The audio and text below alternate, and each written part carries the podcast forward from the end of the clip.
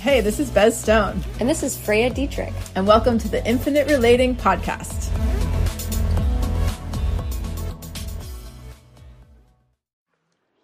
Hello. We've missed you. Welcome back. Yay. It's only been about 20 minutes. I mean, it's been a whole week. It's been a whole week. Freya's going out of town, and so we're recording this podcast. We're doing really. a double today.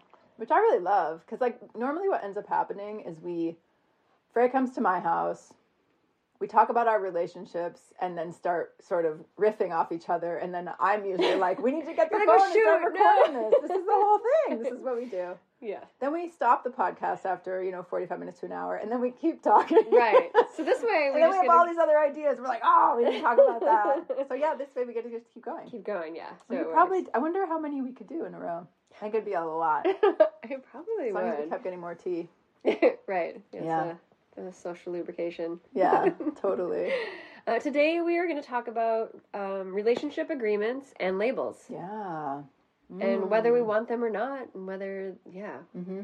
Yeah. That's the whole, that is the beginning of the conversation. Do we even want labels or agreements? Totally. And when. Yeah, mm-hmm. In the infinite,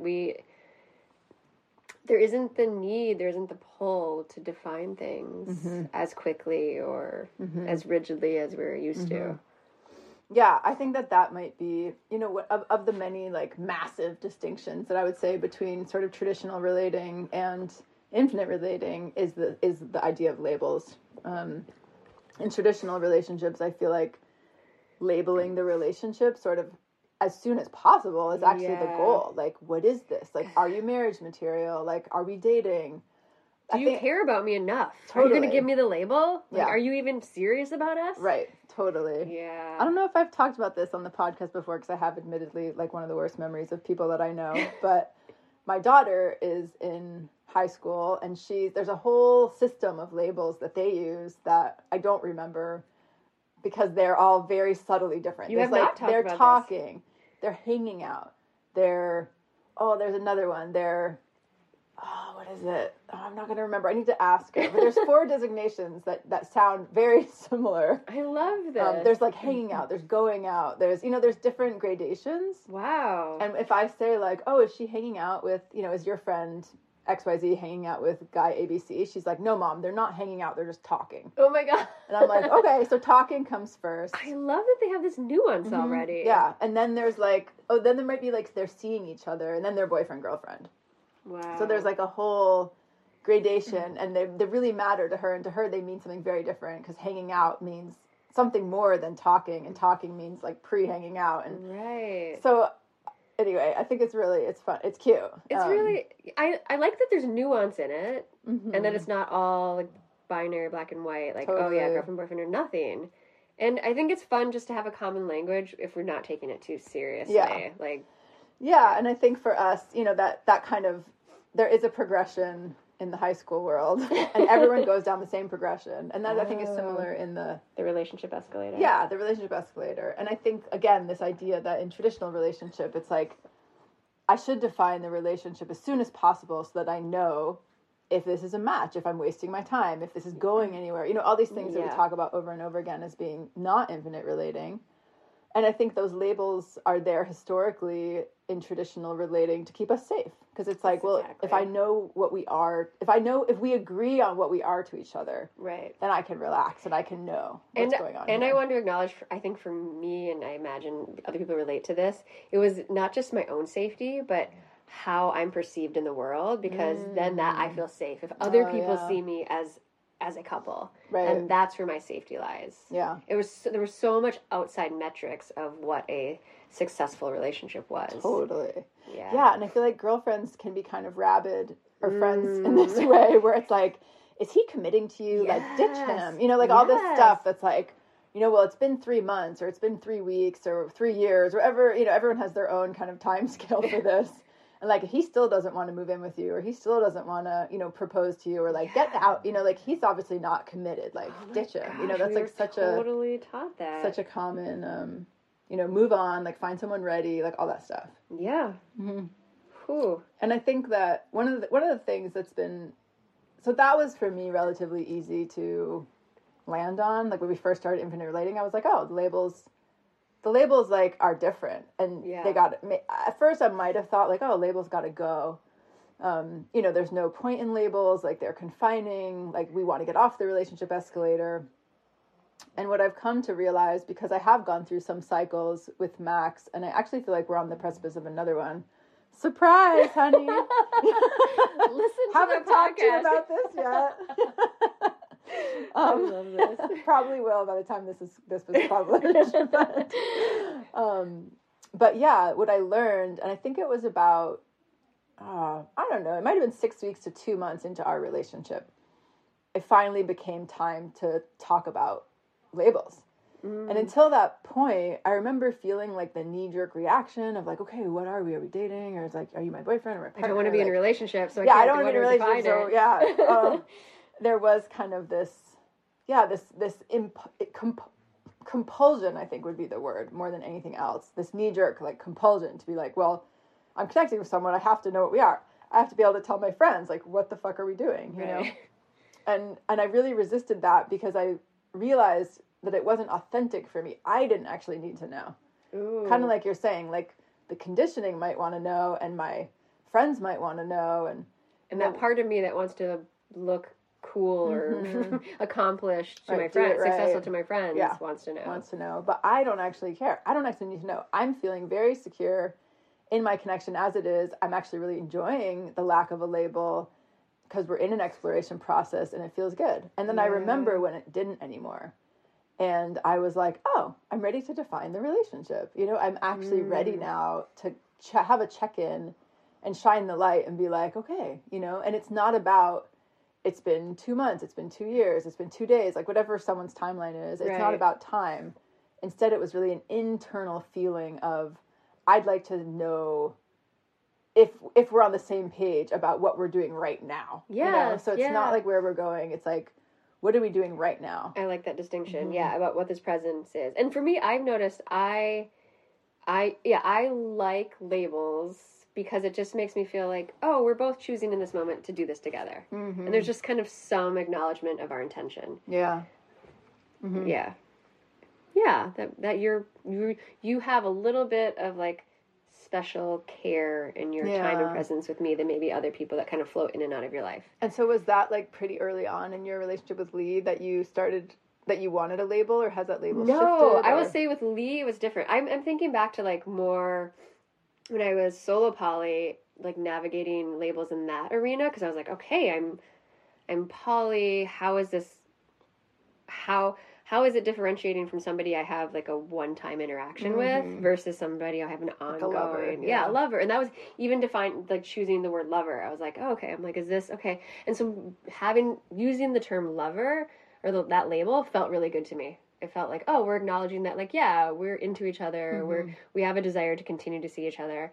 And there's a lot of spaciousness in that word too. So it felt like a really good fit, where I remember even with James, who he's been my lover for over like the longest, like a year and a half, but he didn't even want to use that term in the beginning because he was coming out of a more monogamish container and wanted spaciousness.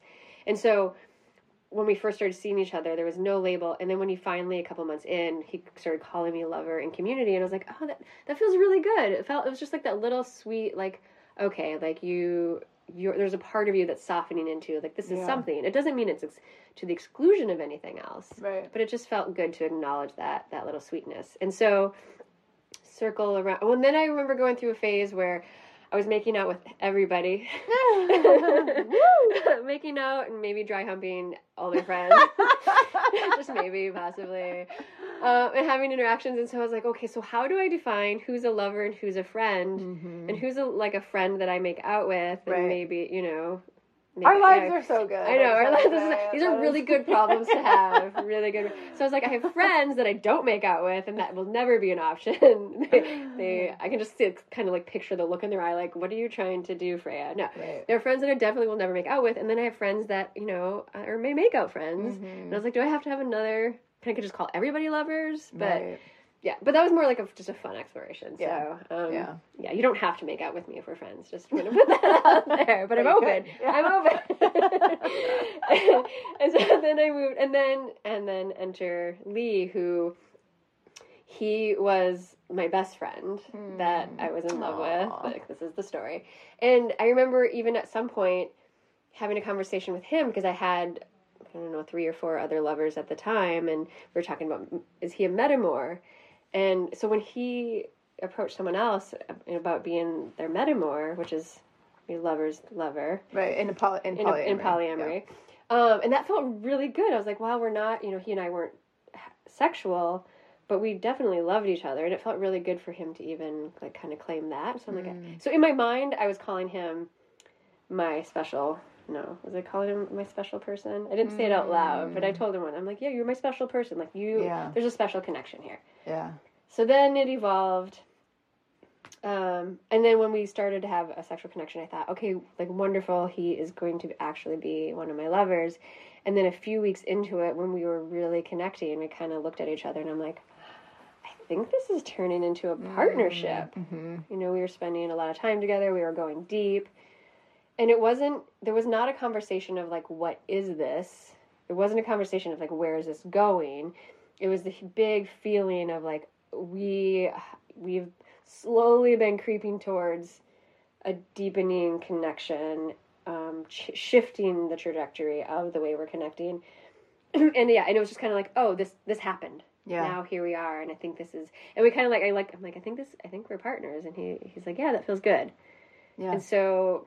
It just, I think what I loved about it, especially looking at the evolution, is neither of us were trying to figure out what it was. Neither of us were trying to put a label on it, because there was so much spaciousness about how we were evolving and connecting. And I like that not rushing to define anything allowed it to be what it was, like, naturally meant to be. Right. And I'm so incredibly grateful for the trajectory of our connection, because I know if he was my, if as soon as I was interested in him, if he got to be my boyfriend, it would have changed how I related to him very early. I wouldn't have been able to disarm as much as I have. Yeah. But because he was, like, the safe friend that kind of had limits, I was like, I get to let him see messier parts of me. And so it was just this real, and so I love, this is, like, why we came up with Infinite Relating, or I needed to come up with Infinite Relating, is because it really allowed this connection to absolutely grow into what it was meant to be. Yeah. And if at any point he had allowed me to manage it or drive it the way I wanted to, like, the what I was trying to create was so much smaller. I really was just hoping he would be one of my solo poly lovers. Mm-hmm. And because I didn't get to control it, and instead it naturally unfolded into this incredibly deep partnership that is so much more expansive. And so it's so much more than I could have designed. And so I'm really, that to me is the power of Infinite Relating, is just getting out of the way of what is rising between two of us. That's my really long version of my answer. I love it. Partners. That's why we're here. Yeah. I love that. Yeah, absolutely. I really like this idea of not rushing to define the relationship in a way that feels based on external forces or the relationship escalator or any of that. And I also am a big fan also, just like in all things Infinite Relating, of also not waiting on it. If it's time, it's time. Right, when I'm ready to know, hey, I want to check in about what we're up to here, and I want to talk about, what we are for each other, or I think I'm ready to know what to call you to my parents or to my friends. When that time comes too, then forestalling that can also be another form of control. Right, yeah, like watching that resistance. And I think we talked about this a lot early in both of our partnerships, is like, we don't want to make it bigger than it is. We don't want to drive it into that, but we also don't want to make it smaller because we're resisting. And, and I know I even, I think I've had resistance to the label of boyfriend, girlfriend for a long time, especially being polyamorous, but it feels really good in my heart when he calls me his girlfriend, which is rare, but I'm like, oh, actually really like that. Good. Yeah. Yeah, so totally. Just noticing that. Again, like not driving it. Like, oh. Right. That's. Yeah, and I think that that is a subtle, or maybe just a less talked about form of control. And I think the reason that I would personally forestall my desire, like my desire to define the relationship or to create a label or to know what label he thinks we are or whatever might arise. And the reason I might not bring it up right away, and that makes it a control plan, is that I don't want to seem needy, or I don't want to seem like, oh, I'm pushing for something. And you know, if I'm too needy, this is like a classic like heterosexual, you know, male female thing. If I'm too needy, like he's going to be repelled by that, you know? And I think that that's another thing that I've found, is that when I hit it right, like, yeah, it's true. When people are like really needy, we've talked a little bit about how, you know, my definition of needy is that you're not actually asking openly for your needs, or instead of asking openly for my needs, I try to get them sideways, and that's what makes someone feel needy. Like it actually doesn't feel needy for someone to say, you know, some simple request, like I need us to talk before you go out on a date with someone else, or I need whatever, I need you to be home at 6 tonight because I have a really special thing planned, and you know, it really matters to me that you're there on time. Like that's not needy feeling. No. You know, the neediness is like, well, you're going to be home tonight, or... oh, I thought you were going to do this. Yeah, exactly. Ugh. It's like, well, are you sure? Like, because I'm not asking directly for my needs. And so my supposition, at least, or what is the word? I don't know. I like supposition. Okay, we'll go with that. I feel like there's another one, but we'll go with supposition. My theory is that when we ask for something and it's actually time, like it's actually ripe, yes, then it doesn't feel like a push, and it doesn't feel like it doesn't feel like resistance. It just is that sweet spot of like, we're ready now. Yeah, like we're ready to have this conversation, and no one is feeling like that repelled feeling of like, oh, why are we talking about this already? And no one is like, why haven't we talked about this yet? You know? Yes. There's just instead that sense of like, well, I feel ready, and then the other person might not even be ready. And we, you know, I feel like you have marveled a couple of times at the fact that for Max and I, we had different labels for a while. And we had different agreements. Different for a agreements. While. Yeah, because I remember at one point, so we started out as just not wanting a relationship, but having sex. And then we moved into lovers. And I remember when that happened, where it was like, yeah, I want to call you my lover. I feel like there was even a more precise definition, like something added into it, but I can't remember what it was right now. Yeah, I don't know. It was something like my lover for now, or there was something about time in there that it wasn't, because it's been really important for us the whole time to acknowledge that, like, this can change. You know, this could change at any moment, but, like, for now we're lovers, you know? Right.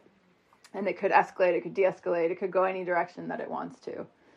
And then I remember when we started talking about being partners, and that was also a designation that sort of evolved over time, and both of us had resistance to it. We would talk about it, but be like, you know, that means something. Yeah. And that's another thing. Yeah, the label means something that I don't want.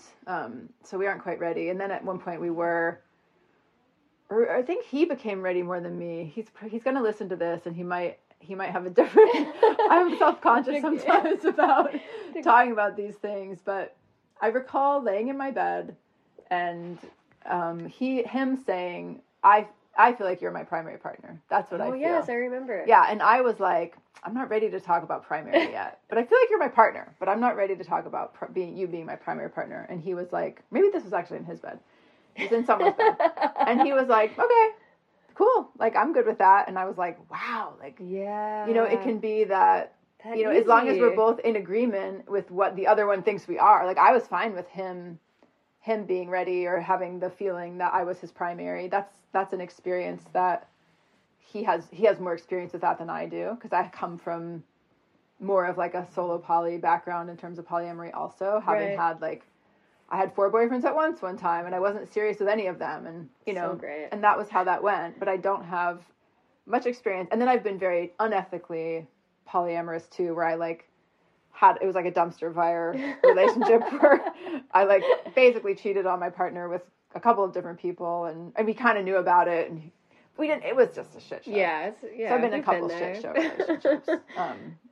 But the primary partner thing is something still that I'm like, what does that mean? You know?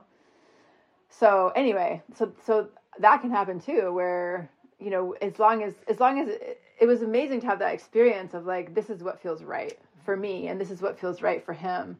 And I'm okay with what he wants me to be for him. And he's okay with what I want him to be for me. Yeah. I love that you were okay. You're like, I'm not there yet. I don't want to step into primary partnership. But if that's what it is to you, like, you can use that. Like, yeah. I love that like, spaciousness to do that. Like, yeah. And to be our own autonomous beings. And then it did shift where I do consider him my primary partner.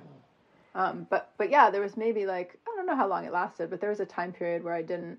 Yeah, and I don't even use that word. Mm-hmm. Lee and I don't use primary partner, but I mean, he's my primary partner. Right. Interesting. I guess we might have this conversation later. I feel like it's not really charged. I think he's just, he's still my special person. Yeah, yeah. Totally. It's so true. Yeah. Yeah. And then, so you touched on it a little bit there. We're talking about agreements. And I think this is really valuable, especially as we move on that spectrum that we've talked about, the monogamy versus polyamory. Mm-hmm. And anywhere on that, if you're even at one end or somewhere in the center, I think it's really important to discuss your relationship agreements. Yeah. And I would say maybe even more so for monogamy, because there's so many assumptions, and that your assumptions might not be the same. Yeah. And so the thing that I love about that has been really freeing for me in polyamory is that we come together knowing that we probably don't have the same assumptions. We don't have the same history in relationships. So we have to have that conversation earlier about what are our agreements. Yeah. And so I love how that has really like helped me go in eyes wide open. Mm. And so in monogamy, that wasn't the case for me. But now if I ever were to, like, you know, to have, like, date in monogamy, I would want those conversations early. Like, what does monogamy actually mean to you?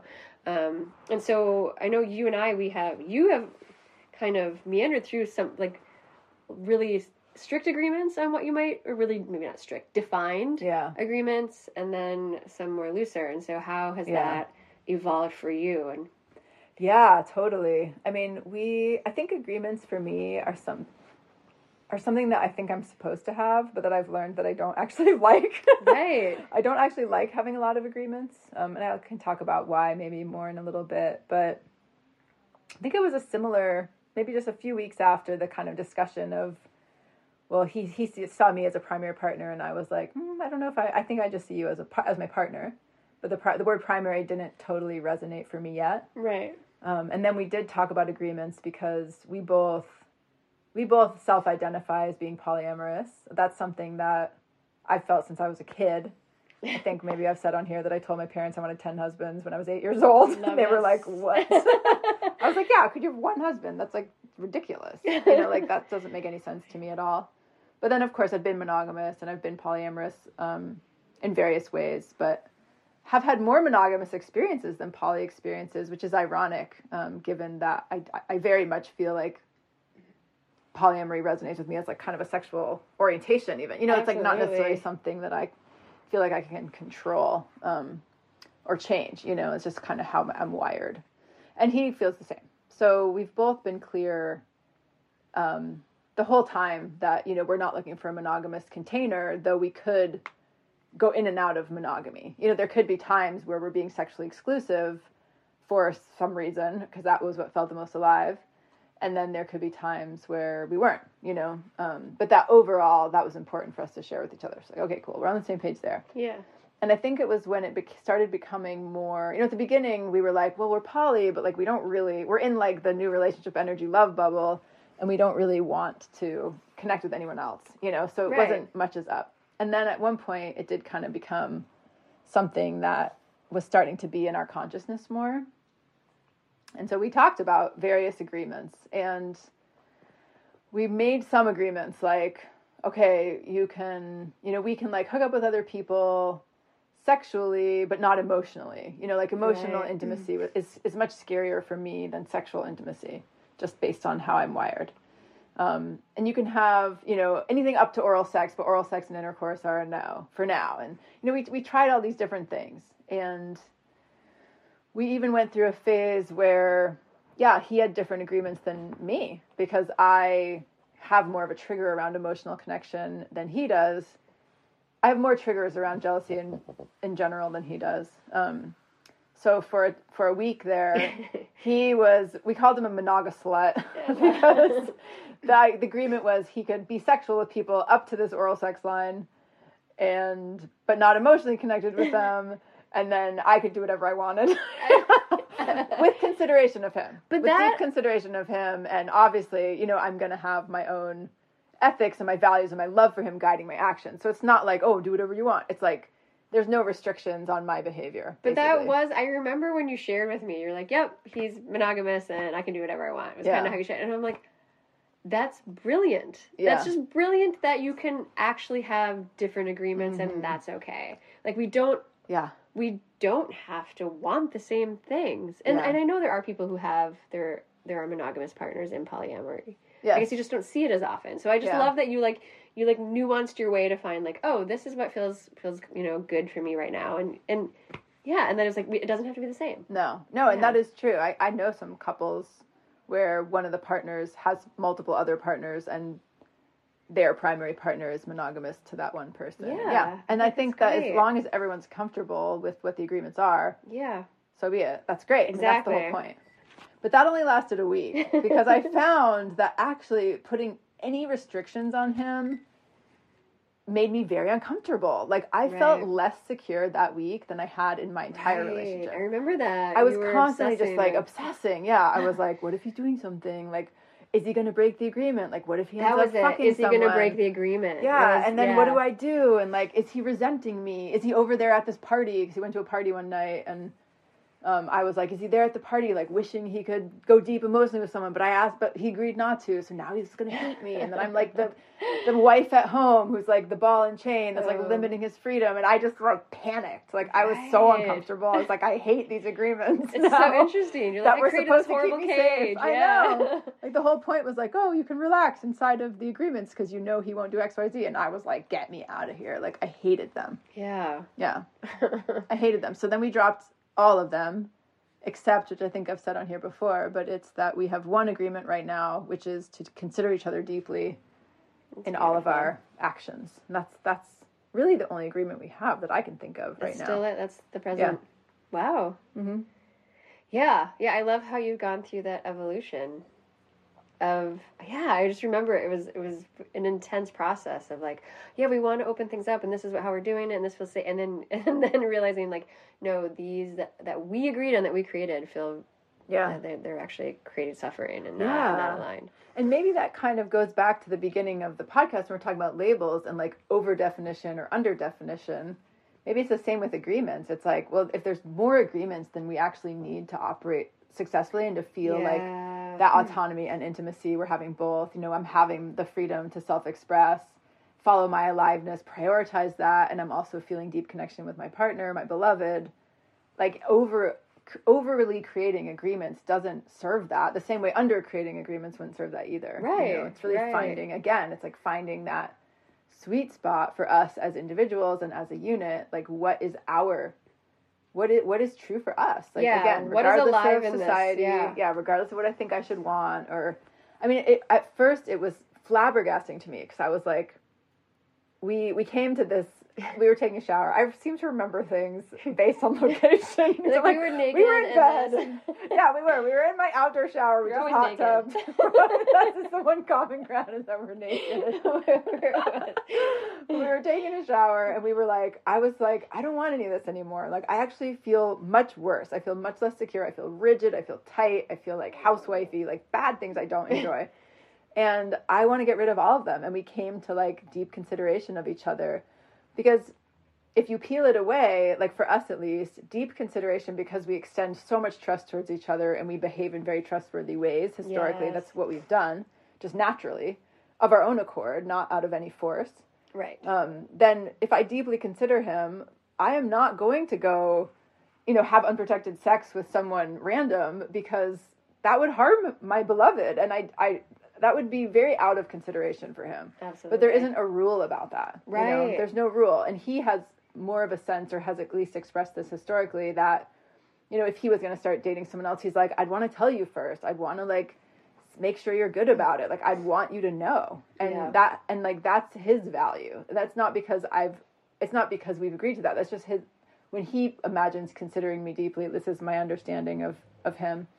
That's one of the things that he's talked about historically as being something he would just do naturally. Right. Because he loves me. And so I think for us, that has felt safer. And I remember that shower moment where I was just like, oh my God, like, how is it possible that I feel safer with fewer agreements? Right? Like, we're taught, like, the more structure, the more rules, you know, the more definitions, that's what safety is I know, because we've agreed, my partner's not going to do anything scary, and they're not going to break. Yeah, because we've agreed that. And, like, that, it was just really flabbergasting, and I remember laughing and just being like, how is this possible? That, like, I now feel safer, closer to you, and more secure in myself, just knowing that we only have one agreement. I know. I love how that breaks and it's all a vague of agreement, the assumptions. Even. Right, totally. It is. But it's also like you're, instead of trusting this arbitrary line or this agreement that you chose, you're trusting this human that you love. Yeah, totally. I mean, I think that there's like this, just an energy in it of like, I love and trust this autonomous being in my life. Yeah. And that feels really good. It does. Yeah, and for me, because I can be a highly suspicious, self-guarded person, like, the act of extending trust is so liberating, and it is really shifting for me. It's something I need to do for my own kind of self-care and relationship, is to extend trust towards him rather than be in, like, a reactionary, protected state where I'm just, like, waiting for someone to screw me over, which is some place I can hang out. Like, the act of trust, like, and it's kind of hard to talk about this for me without it sounding super woo-woo, but it is, like, the act of trust makes someone more trustworthy, because I've suddenly given them my heart. You know, I've given them a piece of me. I'm showing them respect. Oh, and then it's like, oh, wow, well, I'm going to show up for this role. Absolutely. They want to honor that. Yeah. Yeah, I mean, I feel that with Lee. I feel because of how slowly we've come together, like, earning his trust was a really big deal, and I value that so highly. Like, I wouldn't want to do anything that would make him feel unsafe, and like where I could potentially lose that trust. Yeah, like, it's such a precious gift to me. I love that. So I can see, when you give that to somebody, especially when people are intentionally in these relationships, like, they're like, no, this is, it means so much more than rules and obligations ever did. Right.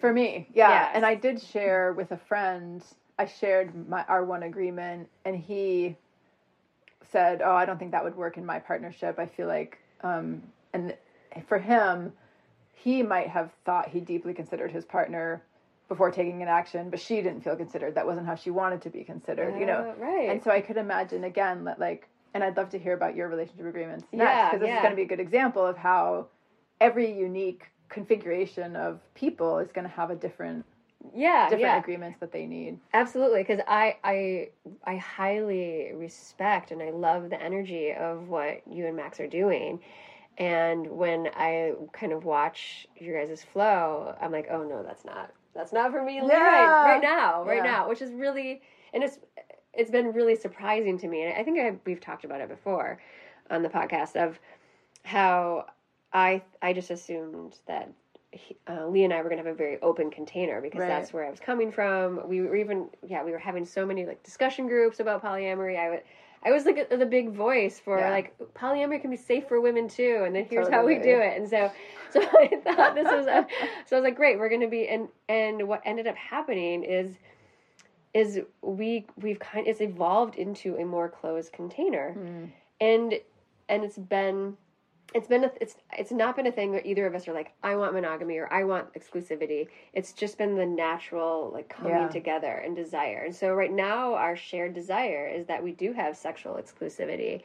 And it was kind of a accidental conversation of, like, we were talking, he was actually going on a, I don't know if you call it a date. He was going out with another woman, like, early in the conversation, early in the relationship. And we were kind of talking about what boundaries felt good, and he was checking in to see how I felt, and I was like, actually, I'm like, I don't want you to have sex with anyone else. Mm-hmm. And it wasn't even me telling him you can't. It was just like, oh, this is this feeling that's arising. Yeah. I don't want you to. And he's like, well, I don't want to. I'm like, great.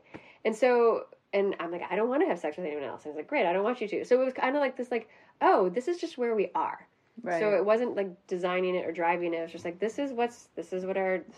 This is reality. Yeah. This is just where we are. And so it was really easy for us to just say like, oh, we actually want sexual exclusivity right now. And then from there, we kind of like, we're like, well, what do we want? And I think we have discussed this before. Like we both, I think we call it polysensual is the word I use. Yeah. Yeah. We both really, value our sensual connections, even our emotional connections. He and I are both deep emotional beings, and so having deep emotional connections with people of all genders feels like just such an essential part of both of us, and that feels safe and non-threatening, at least at the level that we've been operating at. I could see if something got more intense with either one of us or somebody else, it would need a check-in. Yeah. We would just kind of see how that feels. And so right now our agreement is dancing, shared sensuality, connecting, going, hanging out with other people is fine. I am comfortable. I think we have the maybe making out second base rule, and we've tried it a couple ways.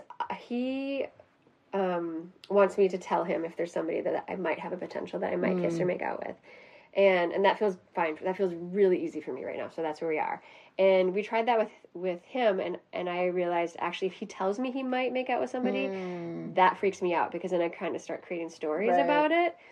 And so my request is don't tell me about it. Just, I want to hear how excited you are after it happens. Let me know. 'Cause that's the energy I want to feel. That's where, I think my compersion can come in, where I can, feel his excitement and his desire. Yeah. But the anticipation, that's when my, anxious storyteller jumps in, and I don't really want to give her any power or ammunition. So that's where we're at. And that feels, it feels really good, and it feels really good to know that because of how we've approached this and where we're coming from, that it's open-ended. This is an ongoing conversation. Right. So we're we both acknowledge this is where we are now. And it makes so much sense, because we are doing some deep emotional work together. Yeah. I think this is deep emotional work that neither of us have really done at this level. And so it makes sense that our container is going to be a little bit more closed now. Mm. And maybe that's where we'll want to keep it. Maybe it isn't. Yeah. And it feels really honoring to me to know that one day either of us could say, hey, I think I want to open up our relationship, without the other person freaking the fuck out and being like, oh my God, this relationship's over. They don't love me anymore. They don't care about me. I think if you're in a long-term monogamous relationship and someone says, hey, I think, I might be polyamorous and maybe we should see other people, that can be disastrous. It could feel threatening. There's so many reasons it can feel threatening. So it feels really good to me to know that even that conversation is an option. Yeah. Yeah. Yeah, and that agreements can change. Mm-hmm. And I often speak to, I am such a different person than I was 2, 5, 10 years ago. I have no idea what future Freya is going to want. Yeah, totally. So I don't want to make agreements for future Freya. Yeah. Yeah. Yeah. Absolutely. And so the agreements, it sounds like for you guys, feel very, what do they do for you? I think it's more than anything, it's about the intention of what type of container we both want to be in right now. And that's what feels really calming to know that we are resonant and on the same page of what this relationship is right now. And now it is our more closed deep dive.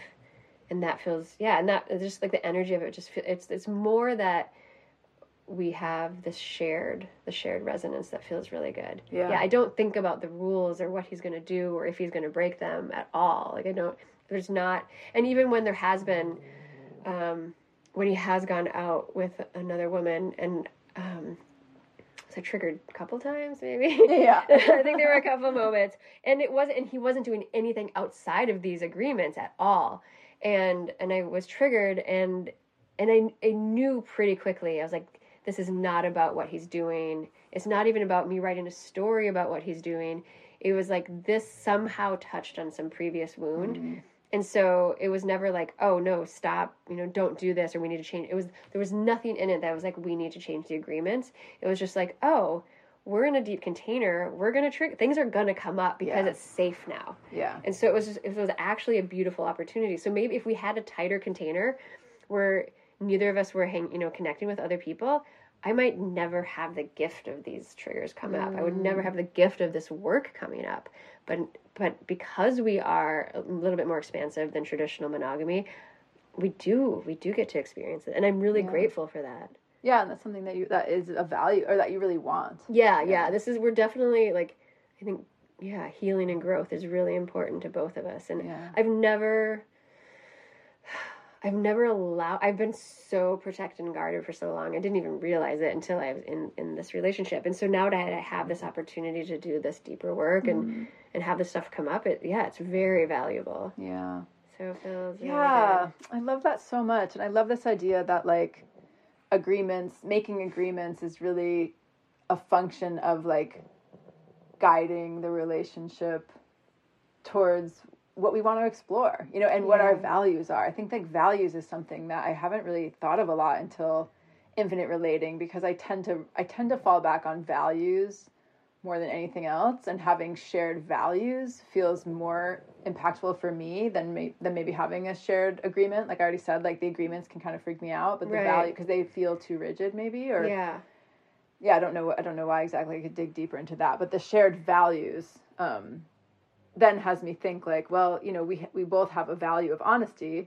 Yes. And therefore, when given, the opportunity, we will more often than not be honest because we want to, because we have a value of that, not because we've agreed to. Yeah. Because I think someone could make an agreement. And I think it's easy also, and maybe this is a reflection of me, that I've made agreements in the past that I didn't actually want to make. Right. And then felt resentful about them and felt burdened by them, or that I wasn't sure I wanted to make, or I felt like I should make because that's what normal couples do or ever. Right. Instead of really getting is this in alignment with what I want to create?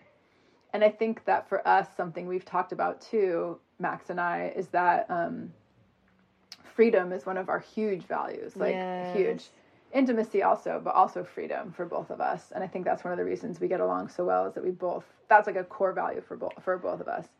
And, I've definitely talked to him about how I would even if we were going to make agreements. And I think even when we had this agreement about, the oral sex or talking to someone first or whatever, for me, there's always a clause in there that's if something is going to light your soul on fire, be the healing thing of, the thing that this is just so obviously right for me, and there's no way that I could tell my partner first, or and this does break, an agreement that we've thought about. And maybe this is why I didn't the agreements, actually. Now I'm kind of thinking out loud here, but that I would rather him do that than stick to the agreement. You know what I mean?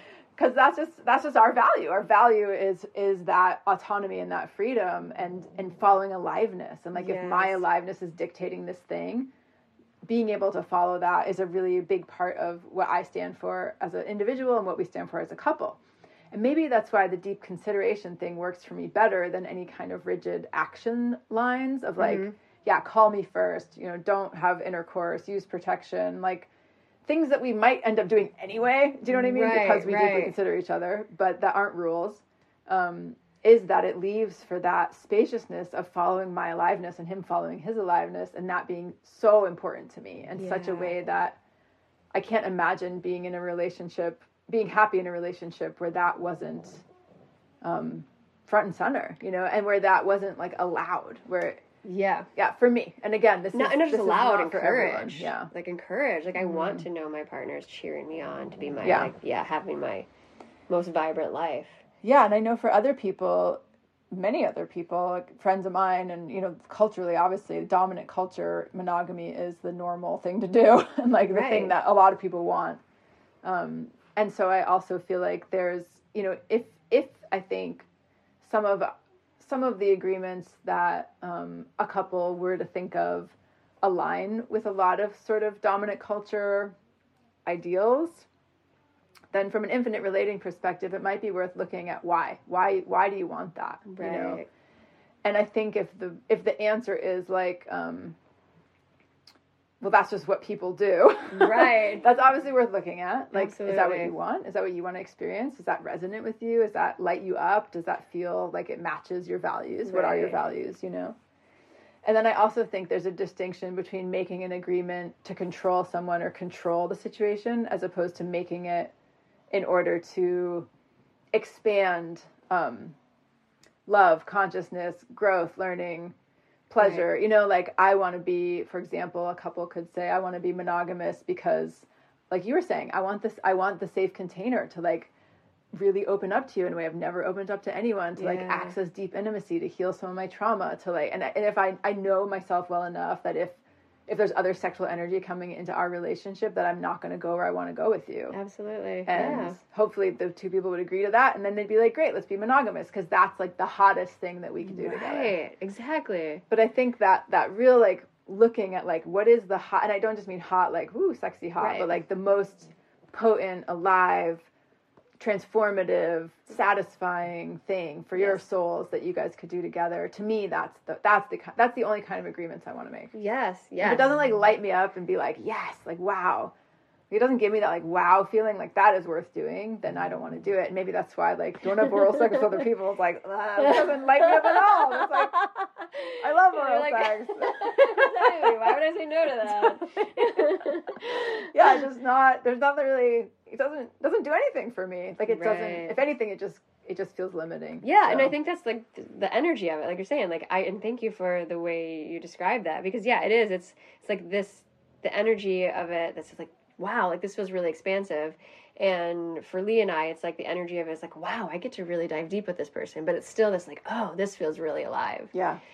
Yeah, and I like the distinction that you even, because I don't think we have really talked about it, about it's not so much the agreements, but those shared values. Mm-hmm. I think that is a really important, because if you have no agreements and you haven't discussed shared values, then that could be much scarier. Yeah. But you know that you and Max have these shared values that are going to drive that deep consideration. So you you have this like understanding that your deep consideration for each other comes from these same places of value. Yeah. Where if you didn't have that, deep consideration might mean some different things that could be a little bit more challenging. Absolutely. Yeah, so that feels really potent and important to have as part of this discussion is, and that might be the investigation of like, mm-hmm. where are shared values and how do the agreements arise out of there? Yep. And understanding too that these conversations, like they're ongoing. That doesn't have to be, okay, we're going to sit down and we're going to decide these are our values and these are our agreements, but it's just kind of like, what is naturally arising as mm-hmm. we get closer.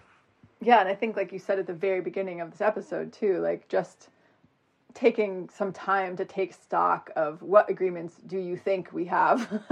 you know, right? If you're in a partnership or couplehood and you've never talked about this before, like what are the assumptions I'm making that I think we've agreed to, and like, is that a shared agreement or not? Is that an agreement we want or not? Right, yeah, because if we're talking or we're hanging out or we're whatever. I have one that recently said they were exclusive friends with benefits. I love that. Because again, oh my God. Don't want to be in relationships. We're like, we're friends with benefits and we're exclusive. I was like, I just love the creativity of like, this is what feels good and alive right now, and we're not going to make it any bigger or smaller. Yep. Yeah, get creative. I love that. Exclusive friend with them. That's really cute. Yeah, because it carries a totally different energy than saying we're exclusive partners. It's like, whoa, or this partners. Is my boyfriend. Like that has all these stories and obligations and expectations that maybe people aren't ready to dive into. So we're like, we can just like push towards it. So I would love to hear other people's creativity and what labels have worked for you, what has felt safe, what hasn't felt safe.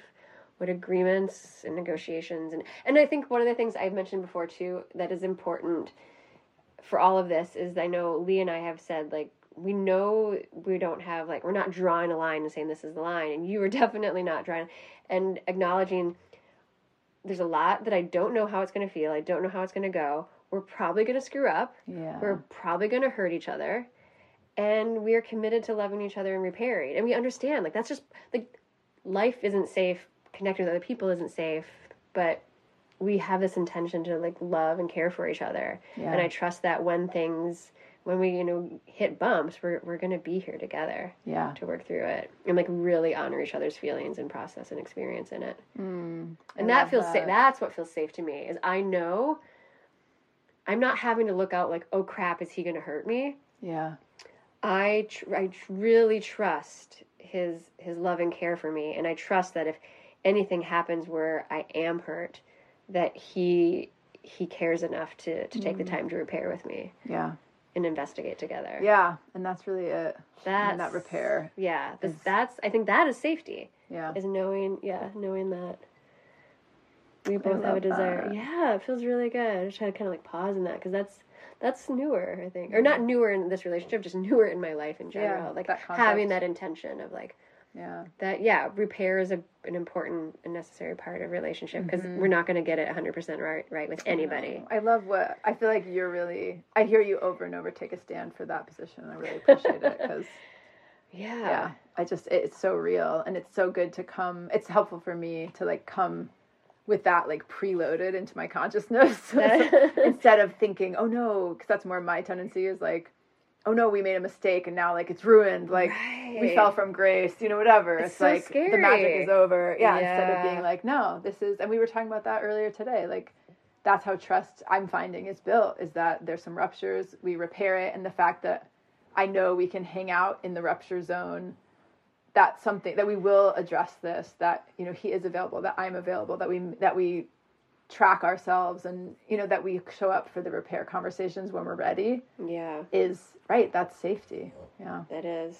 Yeah. And that does feel safer for me than any agreement personally, but I'm just maybe not a big fan. It'll be interesting to see when I get into another, like, different relationship, or, you know, a side relationship, or however, you know, where that's going to go. Like, if I'm going to want, if part of this one agreement that Max and I have, it's really ours. It's not just me. It's not like, well, this is how I operate. I want this agreement with every man I'm with, every person I'm with. It's like, yeah, I'll be really curious. Like, maybe there's a whole other set of agreements with someone else, because our combined energy, the us between us, wants some more structure, and the us between me and Max, like, just doesn't. I'm excited to see how that evolves. I love that idea. Like, I think that's another really interesting concept, as you're, you know, as people are evolving into people who are in polyamorous relationships, and your polycule is evolving, like, your relationship's agreements with each partner, with each lover, can be different. Yeah, right. How great. It's infinite. Yes. So like Freya said, we want to hear from you and share with us, like, what do you do? Like, what are your relationship definitions? Do you have relationship agreements? What are your values? We're talking about all this stuff on our Facebook group, Infinite Relating Podcast. Come join us over there. We would love to hear from you. Till next time. Bye. Thanks for listening to the show. Hang out with us more at infiniterelating.love and stay infinite.